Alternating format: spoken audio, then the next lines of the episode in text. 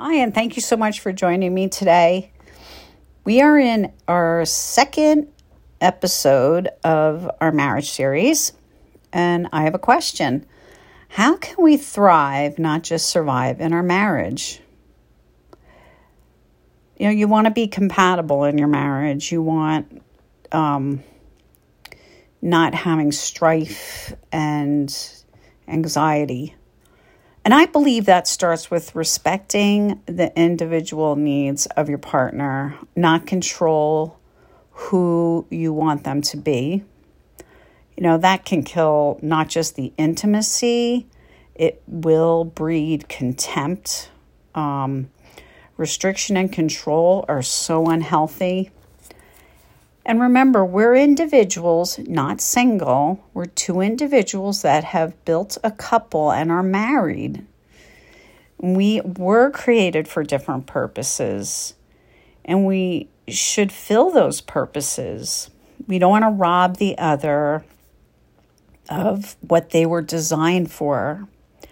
Remember, in our last episode, we talked about what my pastor taught us my best for your good. Philippians 2 3 and 4.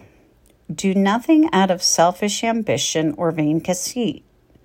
Rather, in humility, value others above yourselves, not looking to your own interests, but each of you to the interests of others. So we do need to be unselfish and support our our spouse and remember that they were made by God with other interests.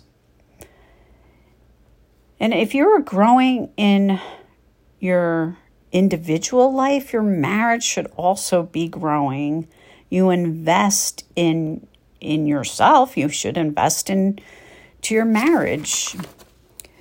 The one suggestion I had to be interdependent is we started literally a handwritten family calendar. The kids are out of the house, but we we need one. so we reserve date night and we protect it. Uh, and we have a date day. We really try to protect it, even not taking phone calls. We're just having quality time. Two nights a week, we both have things that we need to do individually. You know, my husband plays with the worship team. I also have other things that I do. So we need to do um, that, and we built it into the calendar so we protect that time. We kn- know what to expect. You know, of course, occasionally things change, but for the most part, you know, things are written in there if he's traveling or um, doctor appointments, whatever but it's it's been really helpful. And I was reading um, Dr. Minnie Claiborne. She's a counselor and life quote, coach. Listen to me, and she quotes um, that oneness example of interdependence based on motive, purpose, value, and goals and it's essential of two walking together in agreement. And I thought that was really great because you do have to have the a very similar viewpoint in life. You know, if you take an unbeliever and believer, it's just so it is very difficult to have the similar values. Um, of course, we always pray for people who maybe haven't accepted the Lord yet. So that's something that you know, I encourage you to do as well. And then I was reading um, a book, The Best Advice I Ever Got in Marriage by Jim Daly. And one of the contributors, Frank Pastore, he shares this, uh, it's a paragraph. While you have to work together and grow as a couple, you also need to grow as an individual.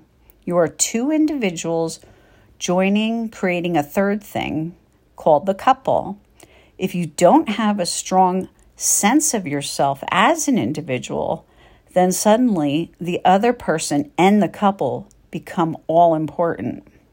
And he said when he learned that he could be still an individual. He was drowning in his marriage. And um, when he learned that he could be an individual and they supported each other being individuals, it changed their marriage. And, you know, Mark 10 8, we, we know this verse. It's the two will become one flesh. They are no longer two, but one flesh. And that's very true. This is a covenant that we've made, and we do need to have a priority for our marriage God first, then the marriage. But having a healthy marriage is to have two healthy individuals. So, priority with balance has to give you a stronger, healthier marriage. Cheer each other on love unselfishly. We've been through so much, and we hope some of this insight will help you. I pray for your relationships.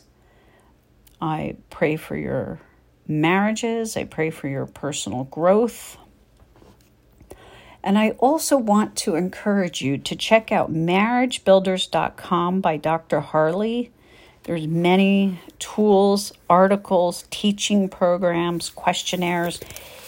It is such a helpful uh, tool. It's not just Google it, it'll come up. But I ask you if you learn something together, please implement it. There is such good, valuable information on that site, and it's worth the work. And you are worth it, and your marriage is worth it. So, God bless you all.